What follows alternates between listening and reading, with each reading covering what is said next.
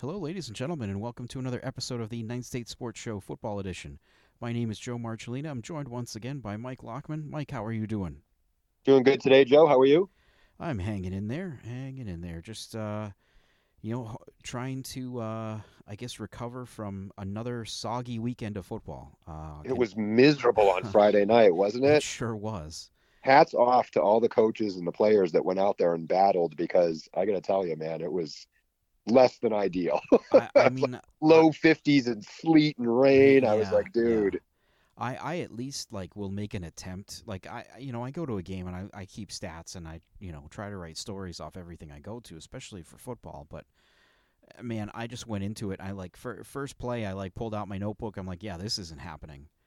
And I just, I didn't take any, I, I kept no stats. I have no notes. I just got video and pictures and, Uh, just, a, yeah, I, I hopefully this, this has got to be the end of it. It's got to stop raining at some point. Yeah. Uh, just a bad timing, uh, it feels like, every week. Well, the good news is, you know, it seems like we always have a weather recap at the beginning of our uh, of our, of our of our podcast, and I like that. You know, I dig that. Uh, yeah. But uh, looking ahead, though, this week actually looks really nice. I'm, yeah, yeah. I'm kind of bummed I'm going to be down in Alabama for work. It'll probably be warmer here than down in Bama. Really? I, I, I thought it was. I thought there was like a heat wave coming through this, or did that already pass through? I think it's passed through a little bit. I don't know. I'm gonna. I mean, I'll take a look. But you guys might be warmer here than I'm gonna be down there. Well, well, good luck to you down there. Of course. I mean, Thank you. Uh, yeah. Uh, I'll, I'll keep my thoughts to myself for now. Uh, of course, you can. Uh, you can always send us uh, your questions uh, and feedback uh, on Al- Alabama or any other thing uh, that we talk about Uh, on the podcast by sending an email to n h high school sports at gmail dot com. Don't forget to follow us on Twitter, Facebook, Instagram, and YouTube at, at N H H S Sports. You can listen to the show Tuesday mornings throughout the football season at n h high school sports dot com uh, and on Spotify and Odyssey. Just search for ninth State Sports Show. You'll find all the shows on there, uh, you know, both from this season or from this season and, and years past. Uh, so yeah, go ahead and uh, give some of those a listen, uh, if you uh, if you dare. Uh, yeah, I can say that now that we're into uh, we're into October now, right? I can you know some make some Halloween jokes, I feel like. Yeah, I uh, I actually can't believe it's already October. It is October. Here we go. Yes, it is October. Uh, as we're recording this, it's October first. Yep. Um, we are into the second month of the football season, past week five, so we're more than midway through. Uh, it just, it, it, every year we say, oh man, I can't believe how fast it goes. And every year it feels like it goes faster than the year before, which is just remarkable. Yeah, it, it really does go by quick. And like I, I always say, you know, I mean, to the players and the coaches, uh, I know it's hard because you're always, you know, the weeks are never long enough. They go by so fast, but it's like, man, you got to enjoy it because the season goes so quick. Mm. You've got to enjoy every practice, every game. It, it's just, it, it just burns, and uh you don't get it back. You know, you just you you you move through it so quickly sometimes you don't take a moment to just sort of soak it in. And so uh, and it's the same with us as fans. It goes quick. True, although the biggest difference for us is we'll be back next year. Uh, that is true. Yes. not all of the not all of the players will, unfortunately. Yep. Uh, all right, let's uh, let's get to our, uh, as we start every show, uh, or early on in every show, we, we like to pick a player and a team of the week from uh, from the previous weekend. Uh, Mike, I think it's uh, I think it's your week to go first here. So who is your uh, player of this past week? So I'm going to go, you know, I had a chance to watch um, the, and hopefully we could talk a little bit more about it later, but I had a chance to watch the Bedford versus North game. And uh, there were there were a lot of people that stood out uh, in that game for, for Bedford, which is a team we probably haven't really talked enough about um, this year. But um, I'm I'm going with uh, tight end, defensive end from Bedford, Kevin Sheridan, number eighty-eight. Um, he's a big senior. I think he's listed at six three, you know, two oh five, two ten. Um, and again, not, you know, kind of like... like our, our my picks at least the last several weeks, not gaudy stats or anything, but he was he was crucial on so many defensive plays at his defensive end position. I think he had multiple tackles for loss, sacks, um, excellent, excellent disruptive player on defense, playing on the edge for Bedford, uh, amongst, by the way, a very good Bedford defensive line in general. Um, and and on offense, what impressed me the most about him was he had a few receptions, um, but he's a he's a beast of a blocker at tight end. You know, Bedford kind of runs like a spread offense look, but they use an attached tight end a lot with him down in a three-point stance as opposed to having four wide receivers. They kind of use three and a and a tight end. Um, and and he's just as selfless a blocker and just as effective a blocker as he is a defensive player and a receiver. Uh, and, and I just thought, you know, as much as Bedford has really good skill position people and Black played well, I thought that a lot of their success was keyed on his selfless play and a lot of what he did on the field. So I wanted to give a nod to him this week. Yeah, I, I can confirm he's a big dude. Uh, yeah, I had, he reminds. I had a chance to talk to him in the preseason, and uh, um, yeah, I was I was definitely looking up at him because um, he is uh, you know I not not that I'm I'm the, like one of the shorter guys around, um, but yeah, he's uh, he towered over me. Yeah, he reminds me of the that big receiver that Goffstown had a couple of years uh, Pey- ago. Peyton Strickland, yeah. Peyton Strickland, yeah. Right? He's got that same sort of like, "Hi, I'm definitely going to play college football" type build, you know, where he's just, you can't coach the like just big size and and uh, and height and but but again, I think the thing that impressed me most, sometimes you see those guys and they're big, but they don't have as much heart as you want.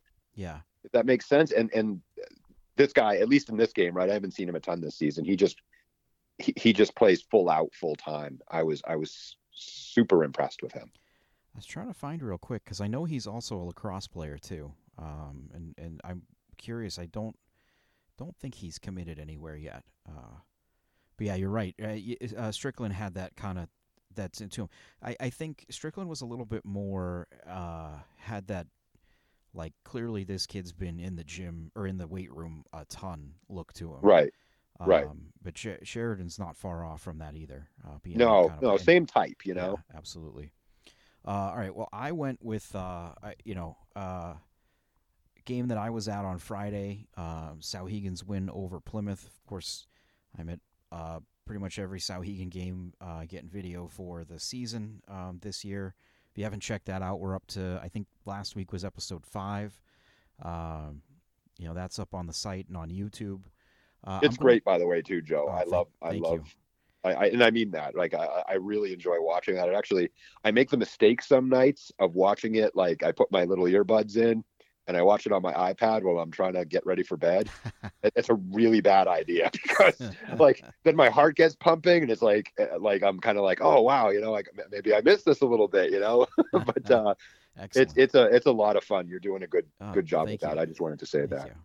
You. Um, so I, I decided to go with uh, Sauhegan quarterback Romy Jain this week, uh, yeah. who had uh, a, a pretty standout performance.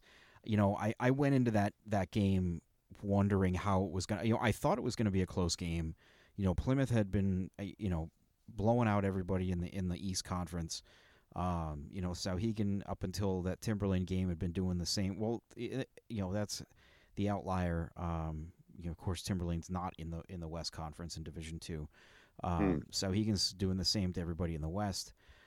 Uh, You know, with the weather being the way it was, I thought that certainly favored Plymouth, you know, a, a run-heavy team as opposed to a spread, you know, passing offense. Yep. Um, that also mixes in runs, you know, so I, I wasn't sure, you know, how are they going to handle that. Uh, and all Romy did was was go eight and nine passing for one hundred forty-eight yards and four touchdowns. Oh, and, and by yeah. the way, he threw one hundred nineteen yards rushing on top of it. I was going to say he had one of his biggest games. I think the biggest game of the season was uh, on the ground as well. Absolutely. That he's had I mean, he year. was so he had one play, and I'm I'm not even sure how it happened, uh, where you know they, they faked a handoff to to J J Bright, and I think it was to Bright because I was I was a little bit too far down the field uh, to see it, but I I mean everybody, um, you know, fans, I think some of the officials, Plymouth's defense for sure went followed uh, J J. How do you not? You, what's that? Oh, yeah, of course. I said, how do you not? And then the next thing you know, you look up and, and Romy's got the ball running down the far side, the opposite sideline, yeah. you know, like thirty yards away from the play. Uh, you know, and he had a couple other uh, scrambles that he just, you know, pocket kind of collapsed, and, and instead of forcing something, he just tucked the ball, took off, and and turned him into long gain. So it was a, you know, uh, and then the the probably the best play of the, I don't know if you've seen this on online yet, or or if anyone else has, where um start of the second quarter, Sauhegan comes out in a uh, a muddle huddle, uh, where they're just like, you know, they're in a circle running running in the backfield. Yep. Break the huddle, everybody lines up, and instead of Romy's off to, uh, you know, off as a receiver, lined up as a receiver, with with J J in the backfield, ready to take the snap, and right before the ball snapped, uh, Romy went in motion. J J handed it off to him. Romy turns around and throws a touchdown pass to Connor Cassidy. And oh. It was, it was a, I mean, a perfectly executed play in the pouring rain. Uh, just um, and something that, that nobody else saw coming. So it was, I mean, Plymouth looks. Yeah, stunned. I was going to say, if you're Plymouth, stunned, yeah. too, you've got to be so annoyed with that. You know, I mean, that, those are the type of things where when that gets executed against you, you know, you're just like, oh my God, somebody shoot me. Yeah, you're right. You just, you know what? Let's just get on the bus. We, right. It's time to go. So yeah, I uh, I went with Romy Jain as my uh, my player of the week this week. Well, you know, that's that's interesting too, because you know it, now if Sauhegan's got. You know, so I think Romy traditionally has been, you know, he's been um, a threat with his legs, but that's not what he's known for. You know, if he has thirty yards rushing in a game or something, you're like, okay, you know, that makes sense. Uh, to go over a hundred, to get that on film now against a, you know, against a good football team, um, that adds another layer of danger to what Sauhegan's already potent offense is capable of, right? I mean, now you've got to account for a quarterback who can take off, whether it's by design or whether it's just getting flushed and making something happen. Um, that's pretty deadly. Well, you know, it's it reminds me a little bit of the, the, the growth and progression that we saw in another quarterback who started as a young guy, uh, Bedford's uh, Joe Michael, who was uh, yes. started as a sophomore and was maybe like six feet, like one hundred thirty pounds. Yep. Uh, you know, and they, they didn't run him that much as a sophomore in order to try to keep him from getting killed. Like he was, right. you know, he could throw the ball all over the place, you know, and, and not to say that that's, it's apples to apples, but, you know, Romy's a junior now. Um, he's been able to, to, you know, get a little bit bigger, um, you know, and now he's running a little bit more. I think that was, you know, one of his, um, you know, something he set out to do in the, in the off season was to be able to do that. And, uh, you know, a little bit like like Michael did by the time he was a senior, he was just as much of a threat to run as he was throwing the ball. Yep. All right. Yeah, well, good deal. Who, uh, who'd you have for your uh, team of the week? Well, so I uh, I think it was worth, very worth mentioning um, this team as team of the week. I, I, um, I'm going with the Conval Cougars, who defeated Monadnock, a local rival, by the way. Sure. Um out in that part of the state. Um, you know, you had, um, what would the, we just had it, Joe. What was the score of that game last oh, year? Uh, last, oh, you're right. We did just have it. And I, I it was like, it was, it was a like blowout. sixty-three to eight or something like that. It was a fifty-five point difference. Yeah. And this year you have Conval convincingly defeating Monadnock twenty-six to eight. You know, they're, they're keyed by uh, Elliot Featherstone, three touchdown runs. They got a big reception from um, Kai Rentner, um, and dropped Monadnock to an unthinkable two and three. Yeah, um, huge game. Uh, and again, you know, that's kind of been, uh, you know, when they've had the chance, that's been a little bit of a rivalry. They haven't always been same division. I think there were a couple years where they tried and and maybe had some false starts and, and may have gotten it done. But I know they tried to do some Thanksgiving things there. That might have even been a decade ago. Um, But, uh, but yeah, I, I thought, hey, you know, Conval out to what? Does that make them three and two now? Three and two. And I'm not entirely sure, but, um, what the tiebreakers are, but I think that they're at least tied for that last playoff spot, uh, going into this week. Yeah. No, I mean, they've got some, they've got some hitters in front of them. Um, they've got a game against Kingswood coming up.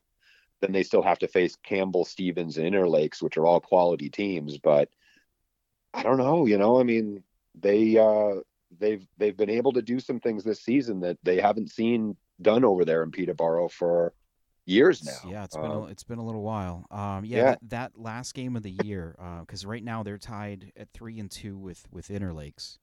Um, so that last game of the year against Interlakes could be, you know, depending on how things break for both teams down the stretch, that could be for a playoff spot. Yeah. Uh, which, uh, you know, I, I thought I thought Interlakes might be in that position, but certainly not um, Conval being the other team on that. Um, no, so hats off to them, man. Yeah. That's that's that's what right where you want to be, right? Putting yourself in position to to compete and get in, right? You can't ask for anything more than that. Well, for uh, for my team of the week, I uh, took a look at the big game uh, down in Division Four, uh, rematch of last year's championship game. Uh, so I decided to go with uh, with Newport, which pulled out a a thirteen to twelve win over Summersworth in a uh, a rematch of la- like I said last year's title game that that Summersworth won. Uh, Summersworth also won the regular season meeting between the two teams. Um, you know, I, I just felt like you know y- you lose a, you lose to a team like that twice in the same year, and then you go into the next year and they're still considered the favorite. Um, you know, you get them on your home field. Uh, I just I f- that felt like a really really big win for, for Newport and, and and a really monumental task pulling that off. Um, you know, it was a game that, that Newport got out to a thirteen nothing lead in the first half, and they had to uh, really buckle down and, and hang on for that win. Obviously, Summersworth coming back to make it a one point game. Um, Newport got a huge game out of Kyle Ashley, who had a one hundred twenty-one yards rushing uh, and threw a touchdown pass. Um, you know, so, and, and just, it kind of, you know, it, it, it changes potentially the balance of, uh, of what's going to happen in the playoffs. Um, throws a little bit of a monkey wrench into things. You know, you got a big game coming up this Saturday too. We got Raymond, who's at four and oh, and now Summersworth, you know, with a loss on their schedule for the first time, or in their, their record for the first time in a couple of years, you know, they're going into Raymond, um, another tough team, four and oh, uh, and that game could be, you know, could have huge implications. Could be some a, a situation where those two teams end up meeting again in the playoffs, in the you know semifinals. So the winner of this yeah. game ends up ends up determining who hosts that. So yeah, and and Raymond's a convincing four and zero too. You sure, know, I mean, yeah. a, a lot of those scores have been, you know, they they put the opponent away. I think they had one close game against Brady back in week two, um, but otherwise they've had commanding victories over over their schedule. Now, granted, they haven't played Newport and Summersworth yet, and we're talking about that Summersworth game next week, but uh but yeah I mean Raymond's firing on all cylinders, and like you said, a little bit of little bit of gut check time for Summersworth now, see how they recover after a one point um a one point loss this this past weekend. I'm I'm gonna take another look at the schedule for Saturday too, but uh you know, depending on what's going on, I might uh maybe I'll, I'll go take in that Summersworth Raymond, make my first ever trip over to uh to Raymond. Go see that yeah. game. Yeah, could be. That could be on the uh, on the schedule for this week. I'll keep you posted. Yeah, and then you can head you can head a couple exits north and go to the uh, Tuckaway Tavern. That'll be That's po- a good place game, to get right? some yeah. grub. Well, yep. I don't know. I don't know if I if I wait till post game, I probably won't be able to get in, will I? Uh, it's always jammed, but uh, they have phenomenal burgers and sandwiches and all that stuff. That is so. What I've heard every time I've tried to go there. Not that it's been a ton, but when I've tried to go there, the wait's been like two hours. Yeah, it's ridiculous. Yeah, yeah. All right, well, uh, let's uh, let's jump into uh, our Division One talk, uh, and uh, I want to start with, with the Saturday night game, if that's all right with you. Yeah, absolutely. That that one saw Timberlane uh, coming to Stello Stadium to take on Bishop Girton. In a game that, um, you know, I, I thought going into it was a bit of a toss-up. You know, having seen both teams a, a couple times this year, um, you know, I really – two really contrasting styles, you know, of, of offense. Um, really didn't know how it was going to play out, and uh, it certainly didn't play out the way I would have guessed. Um, you know, it was kind of close early, back and forth a little bit, and then, you know, second quarter comes around, and, and B G just – explodes on offense. They end up winning fifty-eight to fourteen. Um, you know, just and, and what what really was the difference was was Bishop Girton's passing attack. Uh, you know, you could see glimpses of, of maybe what it could be uh, the last couple weeks, but this week it it finally, you know, it all came together. Uh, you had Mike McDonough going twenty-four twenty-nine for three hundred fifty-seven yards and five touchdowns. Also had a rushing touchdown. You had uh Cody Shemansky, nine catches for one hundred forty-eight yards and a touchdown. Connor Lennon, eight catches, ninety-eight yards, three touchdowns, and a twenty-nine-yard field goal. Wow. Uh, Ronan Balistrieri catches the touchdown. A J. Holmes runs for a touchdown. In all, B G has five hundred nineteen yards of offense, and they forced four turnovers on defense, one of which was returned by uh, Hudson Schmidt for a touchdown. Yeah, it, and it's even more notable, I think, Joe, that given that, you know, Timberlane contained, you know, fairly effectively Sauhegan's offense last week. And I don't care what division you're playing in, Sauhegan's offense is is grade A. Yeah. You know? Yeah.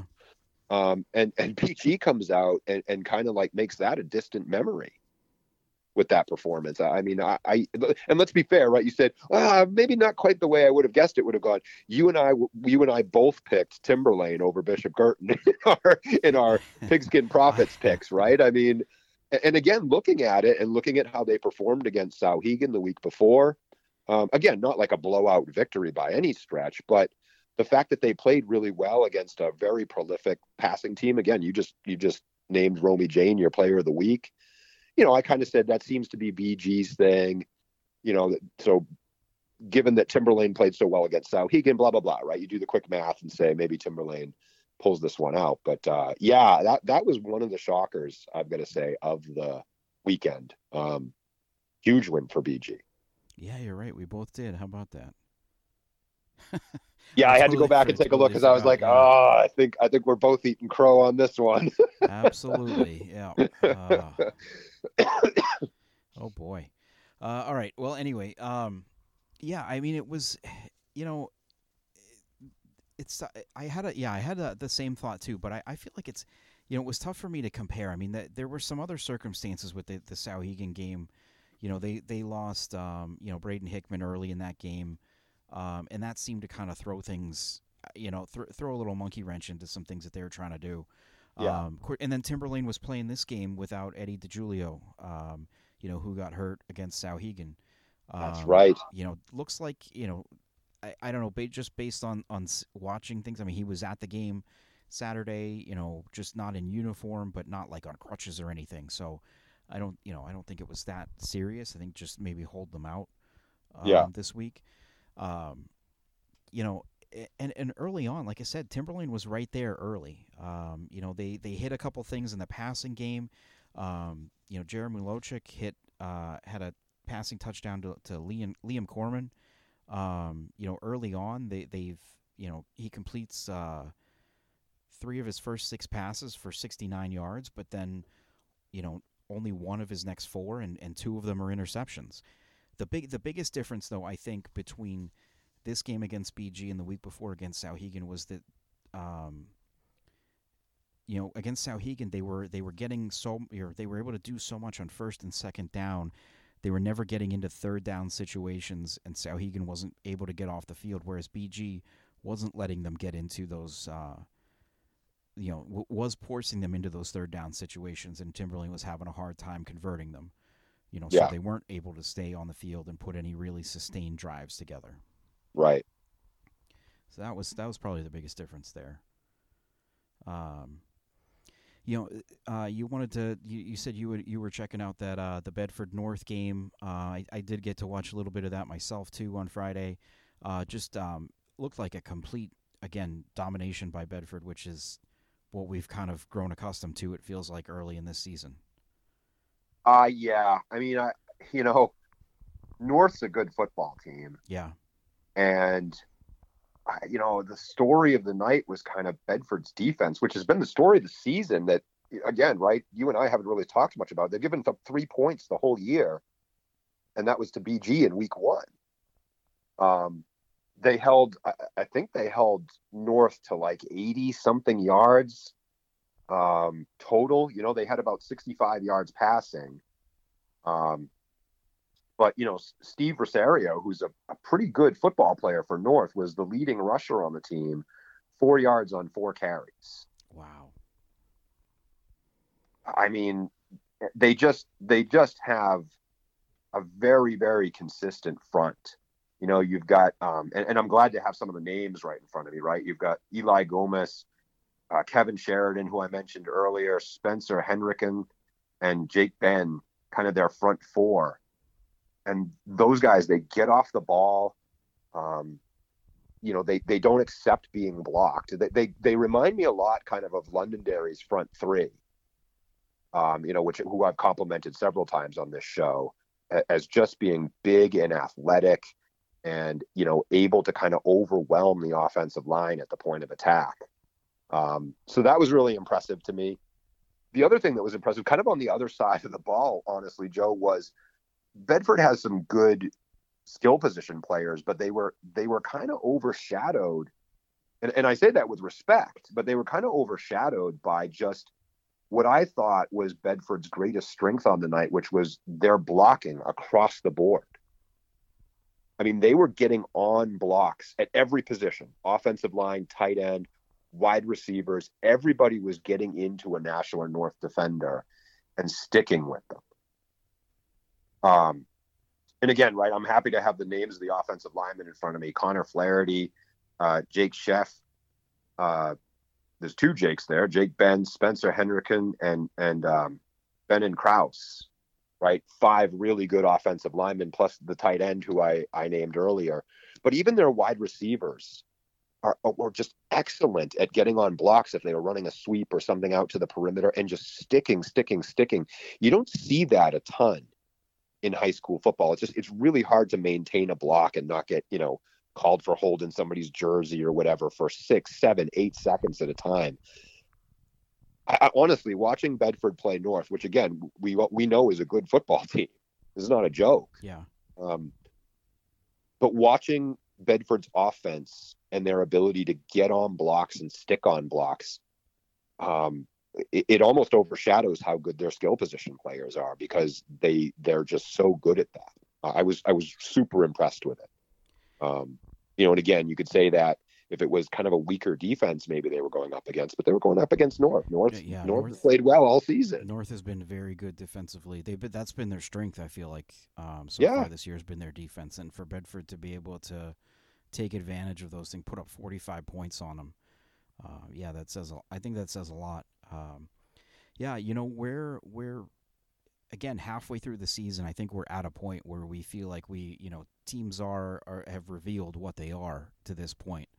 Um, you know, and I just, I think when you look at Bedford, you look at, you know, Pinkerton and, and even Londonderry, um, you know, I, I feel like if I'm, if I were, were separating teams into different categories, those three, you know, are up at the top, maybe in in a in a class of themselves right now. Um, you know, no one's really had.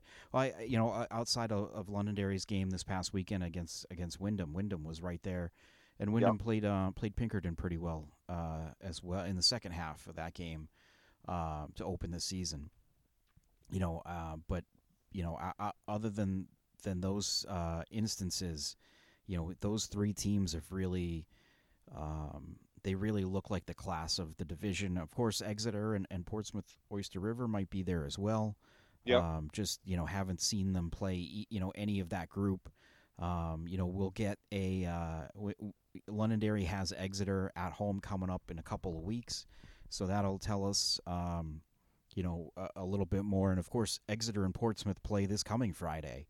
So that's yep. a, another game that, um, you know, really – will uh, will go a long way towards determining a lot and tell us a lot about both of those teams, I believe. Uh, so really looking forward to that. Yeah, and, and I agree with you that I think there's some really quality teams in Division One, but it's it's hard at this point, just about midpoint of season, you know, give or take a, a week, right? It's hard at this point not to say that those three really have stood out in the first half, right? And in my opinion, all three of those teams have one thing in common, that being Bedford, Pinkerton, Londonderry. And that's that they play really good team football, right? Like I was just kind of going, you know, it occurred to me as you were mentioning the other two teams, and I was going on about, uh, deservedly so, about Bedford a little earlier and how they sort of got things done as a team. I mean, you know, they they have a really good quarterback in, in um, Black, obviously, but he didn't have to do much the other night to – to get things done, right? I think he, I think he threw, uh, I think he was six of ten, six, six of ten for seventy-eight yards and a touchdown, right? You've got uh, now Helton had a big night for them. He's um, been, yeah, he's been huge all year, right? But you know, he had like one hundred seventy yards rushing. But again, right, like not to take anything away from him, but I think I think the blocking that he got from his team was was top class. I mean, just just outstanding, right? And he he did a great job taking advantage of that. But, you know, again, they didn't need like these standout performance from the the quarterback or a you know a, a seven reception game from the slot receiver or whatever, right? They sort of got it done. Um, and, and that's the same way I've seen Pinkerton and Londonderry go about their business this season too, is that they, you know, that they, they have a great team concept on offense and defense, and, and they let they let multiple players kind of play their roles. Um, So interest, just an interesting thing to point out. Bedford's probably got one of its tougher uh, games of the season coming up uh, this week, where they have to go to Dover on Friday. Uh, but um, I mean, that's a that's certainly a game where I would I would favor Bedford going into that one, as even as good as Dover has been this year. Um, yeah, I mean, Dover just got a big game from Ryan Aubin this past weekend. Yeah. He, he four total touchdowns, three in the air, one on the ground. They beat Memorial forty to twenty-one. They've been they've been quietly good out there on the seacoast. Absolutely. Yeah. Um. Yeah, and I mean, it's the kind of, you know, as we again as we get down to this point in the year too, we're we're starting to look at trends and, and kind of figure out who's going to be where. And obviously, the thirteen teams making the playoffs in the division leads to, uh, you know, uh, some things could change at the bottom half of the playoff standings, you know, in the next couple of weeks, certainly. But, you know, right now there's a couple of teams that would be in the playoffs if they started today that, uh, you know, haven't been there in a little while. The, the first one of those that, that certainly I think has the upper hand in getting in there uh, is Keene, um, you know, coming off a, a, a big win over Goffstown uh, this past weekend. Uh, you know, they now sit at two and two after that. Um, oh, where's the score? There it is. thirty-four to six win over Goffstown. Um, you know, They've got, uh, I believe, oh, I had it in front of me a second ago. You got South on. Next. South, thank you. Yep. Uh, they host Nashua South, and they host Bishop Girton. Uh, and then they're on the road for the last two, at North and at Memorial. You know, so, I mean, looking at that, what they, they've got there, I mean, you know, unless unless the bottom completely falls out, um, that's a team that should be in the playoffs. Um, it certainly, you know, look like they're they're heading that way. Uh, you know, they got, um, you know, some some tough players out there. They got a great game on Saturday from Wyatt Avery, one hundred twenty-five yards rushing. Um, you know, Josiah Sales also had a big game for them on the ground. Just, uh, uh, you know, it sounds like, again, a bunch of different guys being able to contribute to what they're doing. They had almost four hundred yards of offense last week, um, you know, and, and, a, and a, you know, a stretch here where they're getting a couple of games at home, which, you know, always a tough place to play going out there to Keene. Uh, yeah, I was going to say Keene definitely is one of those, probably the team in in the West Conference that has the biggest home field advantage, just because it's it's you know it's not North playing B G in their own stadium, right? right? Or or Merrimack going south of the border to play South or whatever, right? right. I mean, it's it's you you got to take a trip.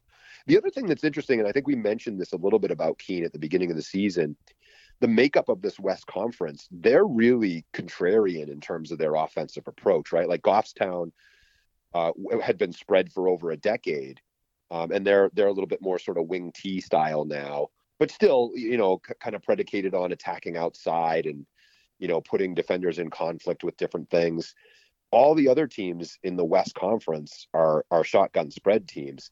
Keene is a double tight, full house, you know, power running kind of offensive set. So, you know, that also kind of plays into things a little bit sometimes when you can, when you're contrarian. Oh, and by the way, you're effective at it, right? That, that's right. A big part of it. But, you know, these other teams in the West Conference don't see that type of style coming at them uh, too often. And so I, I do think that that, you know, again, if you can be effective at it, that tends to give you a little bit of an advantage in a conference like this. Yeah. Well, the other team, um, you know, wanted to mention too that, that you know would be in a, in the playoffs right now is uh, Manchester Central, which uh, I I would not have guessed after that opening loss to Alvern, uh, you know, forty-five to seven loss that they had earlier in the year. Uh, you know, you look at what they've done. They're coming off a win over over South, um, you know, and and really, it, I guess it's a testament to how tough that Central Conference is. You know, where their two wins are against, you know, South and Goffstown from the West, And then their three losses have come against their, their conference foes, Alvern, Londonderry, and Concord. Uh, they've got a you know game coming up this weekend against Spalding, uh, but then they still have Salem, Windham, and, and Pinkerton after that. So for Central to hold on to that that spot, um, you know, could be tough task uh, or, or tough ask for them to do the rest of the way. Um, but you know, the way they started the year, certainly to be in this spot is uh, is a big positive.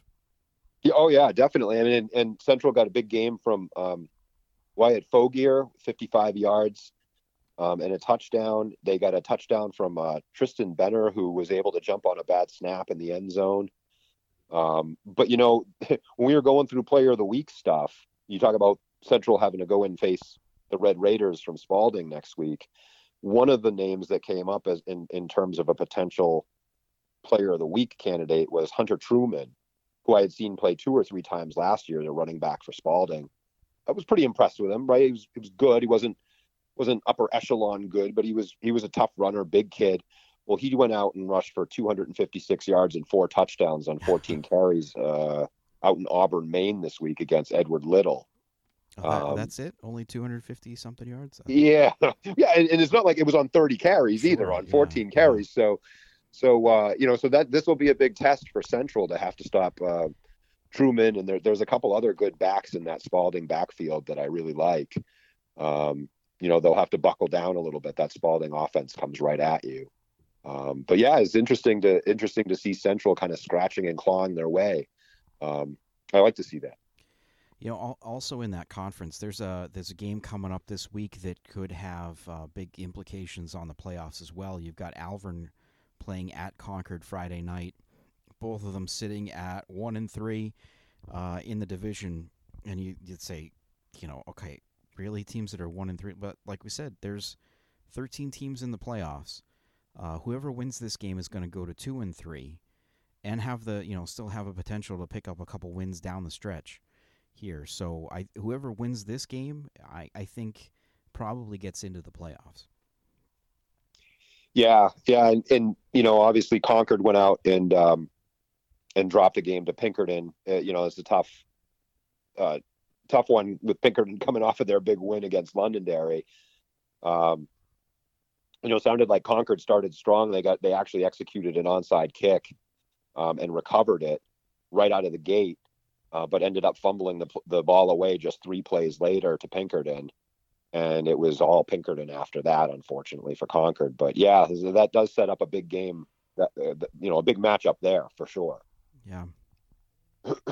Well, in uh, in Division two, uh, we went into last week talking about the big matchup in Amherst uh, between Sauhegan and Plymouth. And um, like I said earlier, I thought that was going to be a, a much closer game. And instead, uh, Sauhegan comes out and dominates that one. Um, you know, getting a, uh, what, forty-nine to six win over Plymouth uh, in a game where they, you know, offensively, Sauhegan seemed to do just about whatever it wanted, uh, which I was not expecting to happen in, in a downpour. Um, you know, I, obviously, very talented crew, and I, I, you know, I thought that they would be, you know, they'd have a good game, but not like that where they were able to, you know, throw the ball around and, and you know, They held the the ball security was probably the biggest part. I mean, the, actually neither team had much trouble with it, although Plymouth did lose a fumble at one point.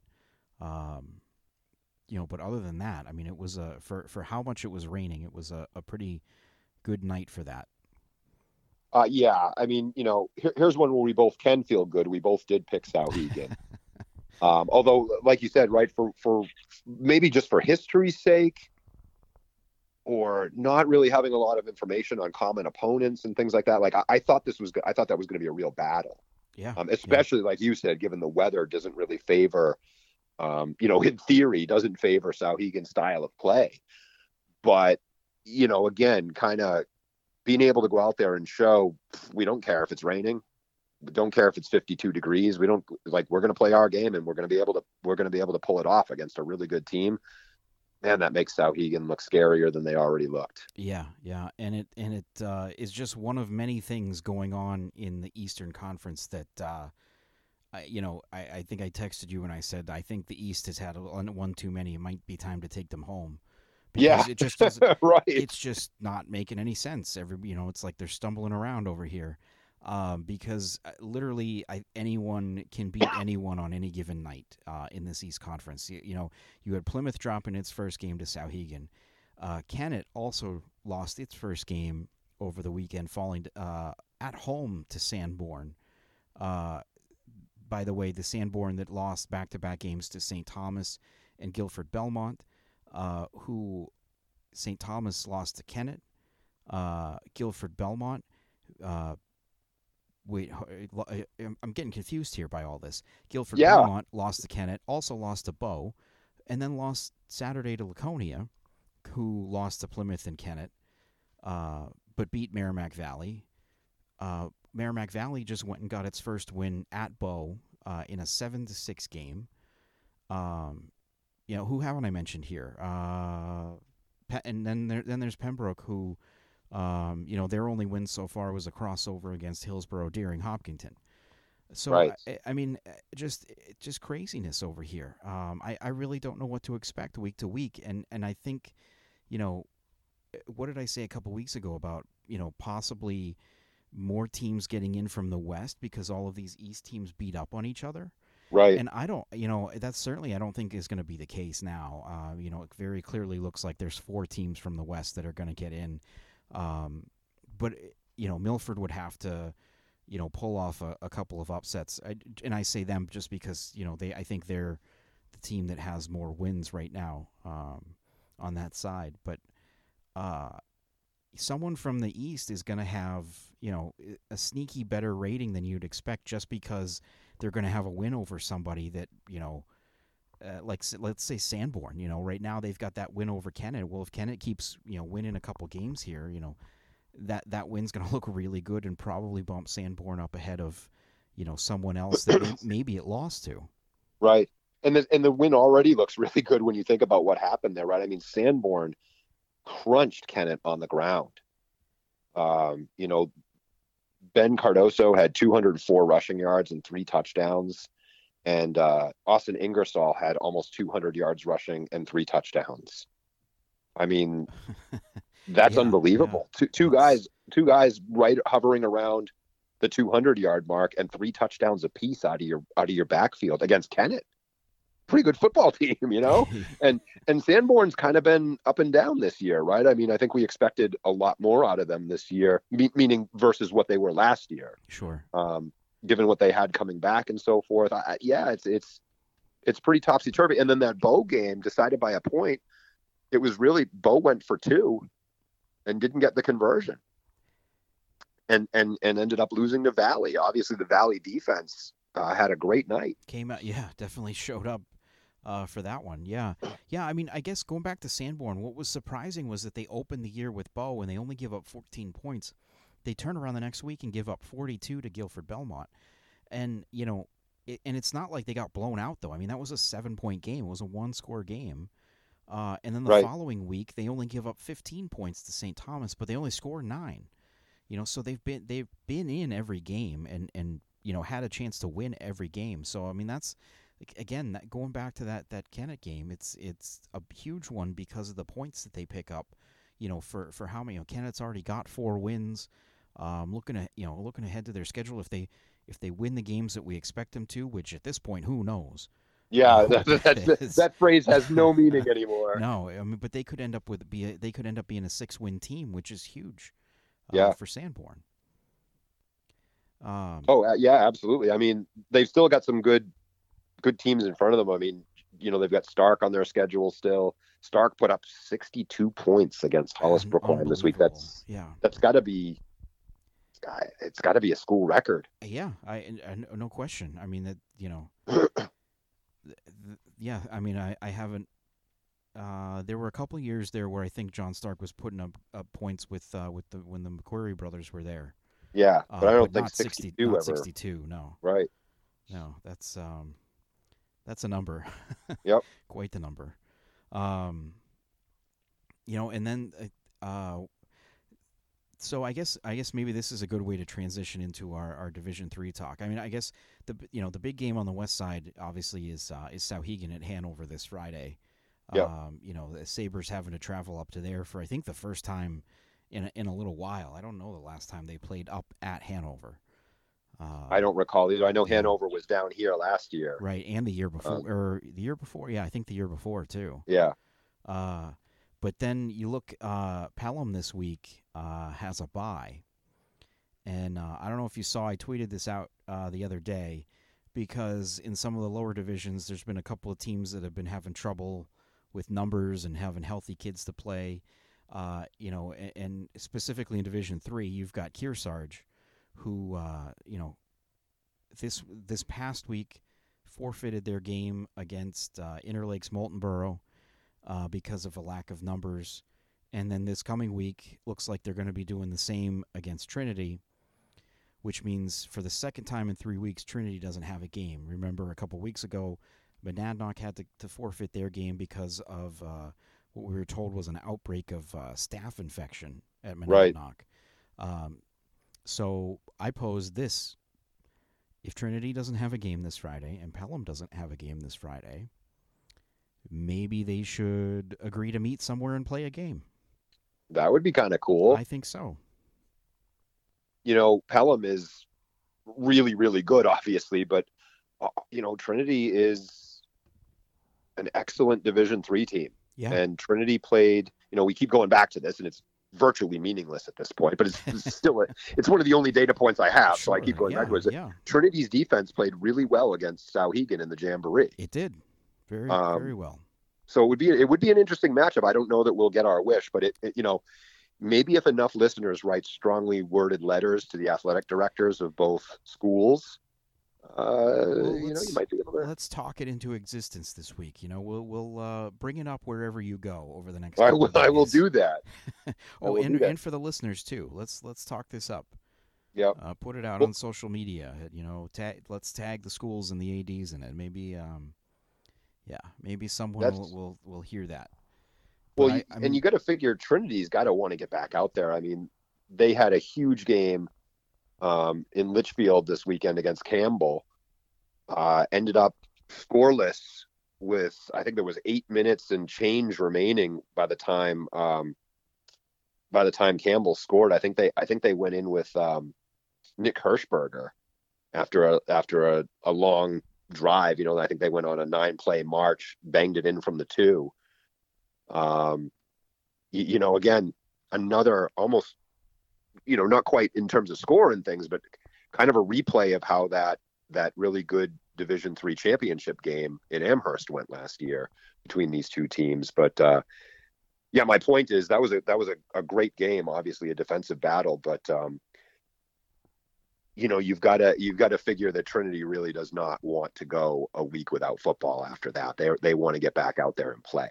I not just a week, but but basically have play one game in, in you know almost four weeks. You know, by the time they get out there again. Yeah, yeah, that's that can't be yeah, it can't be ideal. Um, yeah, but yeah, this this game I kept seeing updates on it on, on Twitter, and I was like, wow, scoreless. Wow, I you know I mean how many times you, you don't see that uh, too too often. I know there's been a couple other D three games. I think uh, Fall Mountains had a couple of them that have been super low scoring, but yeah, uh, nothing nothing into the fourth quarter.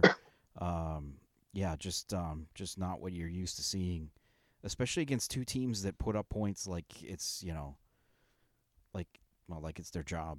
Like yeah, I, I mean unbelievable. Trinity has a really good quarterback. Jack Service has been great for them for the last couple of years, but Campbell's defense, you know, I, I'm, I'm looking at it now. They haven't given up points in the last three games. Um, and I, I'm pretty sure they've outscored the, the, the, the, the differential or whatever you want to call it is one fifty-nine to twenty. Right, so they've only given up twenty points all season. Uh, and then you flip that on, on Trinity, and, and the six points was the first points they've given up all year. Right. Yeah. So I guess I guess in hindsight, it, you know, it shouldn't be a surprise to us that the defenses actually uh, had a better day than the offenses.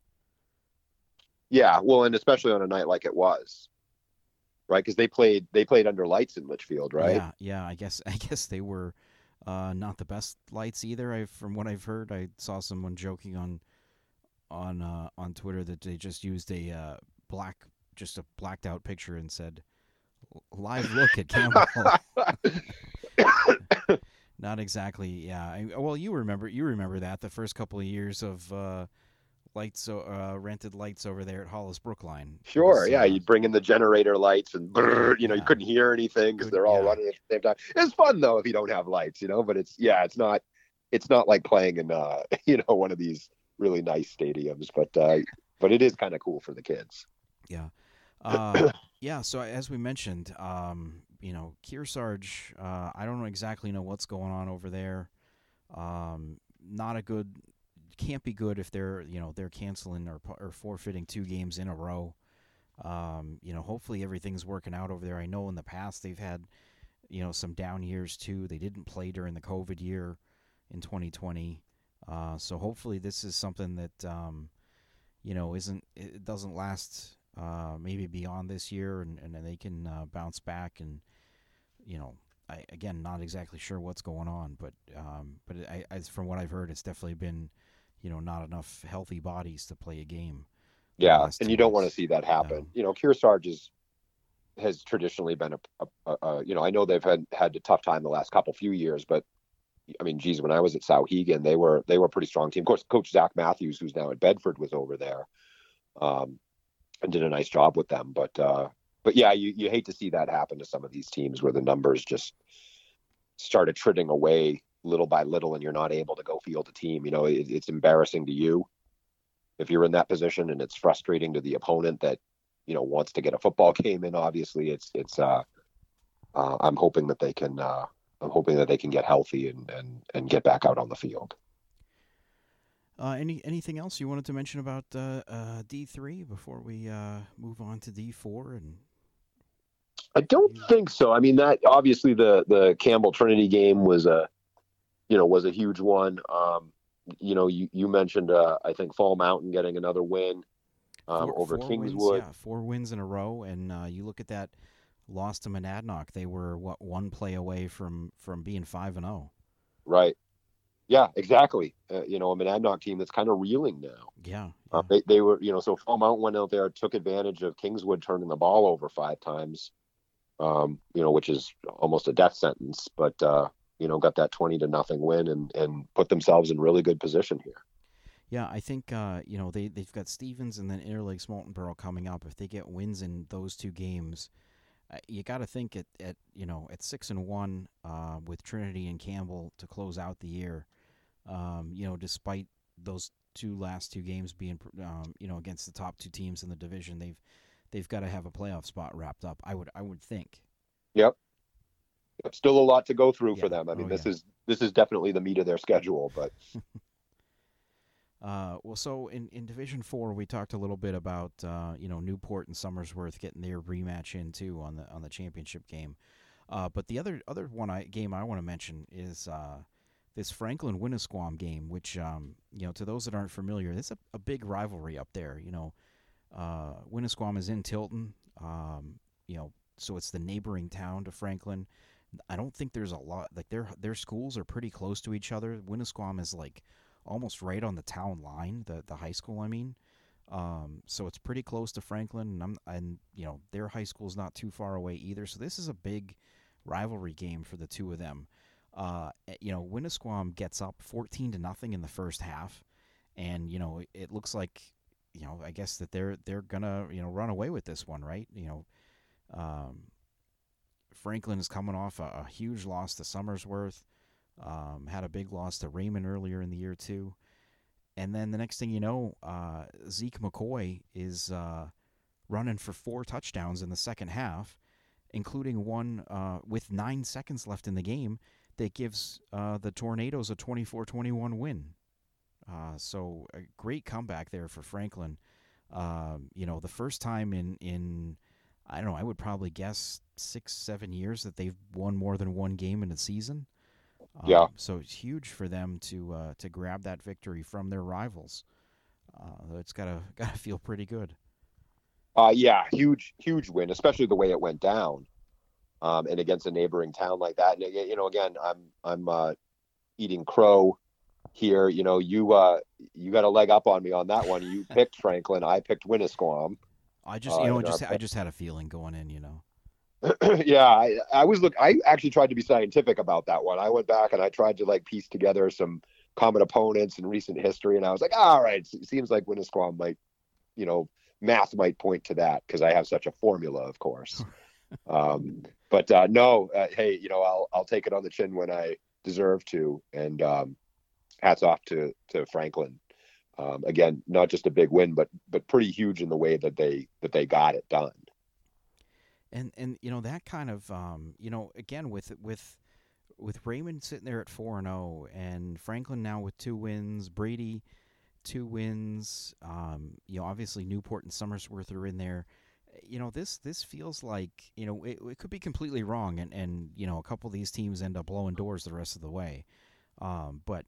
It feels like there's a good bit of fight here for, for you know what's going to be a four playoff spots uh, in yeah. this division. Um, you know, obviously Winnesquam is in a tough spot at oh and four, um, but you never know. I mean, with things th- things break the right way, they're able to finish off. I mean, it wouldn't be unheard of, I think, for a team at three and four to get into the playoffs, but it's going to be probably a, a, a tough task. But I think every and, you know, and the newfound. Has obviously been in the same boat as as Kearsarge, uh, having to forfeit a game and reschedule another one with with Summersworth, um, you know. So, you know, the, those two teams might already be out of it, but um, certainly, I think everyone else is very much alive in the division. Yeah, and you could even make arguments for those two teams. Um, you know, just just looking at some of the history, right? It's like Winnesquam, for example. Yeah, they're over, but there's games that they lost that they were right in, you know, the Brady game uh, and in the Raymond game. I mean, again, the Raymond game wasn't close either, but it's not like they got, they got blown out, right? Like they've shown that they can play football with some of these teams. So, um, and, by, and by the way things have gone, um, it's not completely out of question to say, hey, you know, one or two or two of these teams might claw their way back in and, and do some damage. So, Uh, so, yeah, it's definitely kind of shaping up to be, I, I think, Joe, more interesting than it has been the last couple years in Division Four. Certainly, yeah, yeah. And that's a really good thing. Uh, oh, of course, yeah. Uh, all right, I think, uh, I don't know, unless you've got any other thoughts, I think that'll wrap us up for the week. No, I don't. I, I think we, you know, we had a lot to cover this week. A lot happened. You know, there were some out-of-state games that, that we didn't we didn't really get into, um, but they don't matter. You know, I mean, they, I they gonna... matter to players and kids, but I don't mean they don't matter to, sure. the, the, to the teams, but I mean they don't they don't affect the the standings, the standings and things. Correct, correct. I was yeah, yeah. I was gonna say ah those don't count. Yeah, yeah whatever. No, but it, I mean actually they're they're a lot of fun, but um, we didn't do, we didn't you know it was it was kind of. Um, You know, we didn't do as well as we would like to do in some of those games, I think. But uh, but other than that, no, I think it was a great week, and uh, I, I'm I'm looking forward to see how things shape up next week. Yeah, I think we're gonna we got a couple of big ones to talk about. We'll have a couple of big ones to talk about next week for sure, and uh, definitely a clearer um, picture of the playoffs. I'm hoping to get uh, the playoff picture up on the site very soon, uh, if not uh, already have it up there by the time everyone gets to listen to this. So. Keep an eye out for that. Um, yeah. Well, I think that'll just about uh, do it for us for this week. Uh, that Mike, thanks again for doing this. Yep, always a good time, Joe. He is Mike Lochman. I'm Joe Marchilena. Thanks for listening, and enjoy the games this week.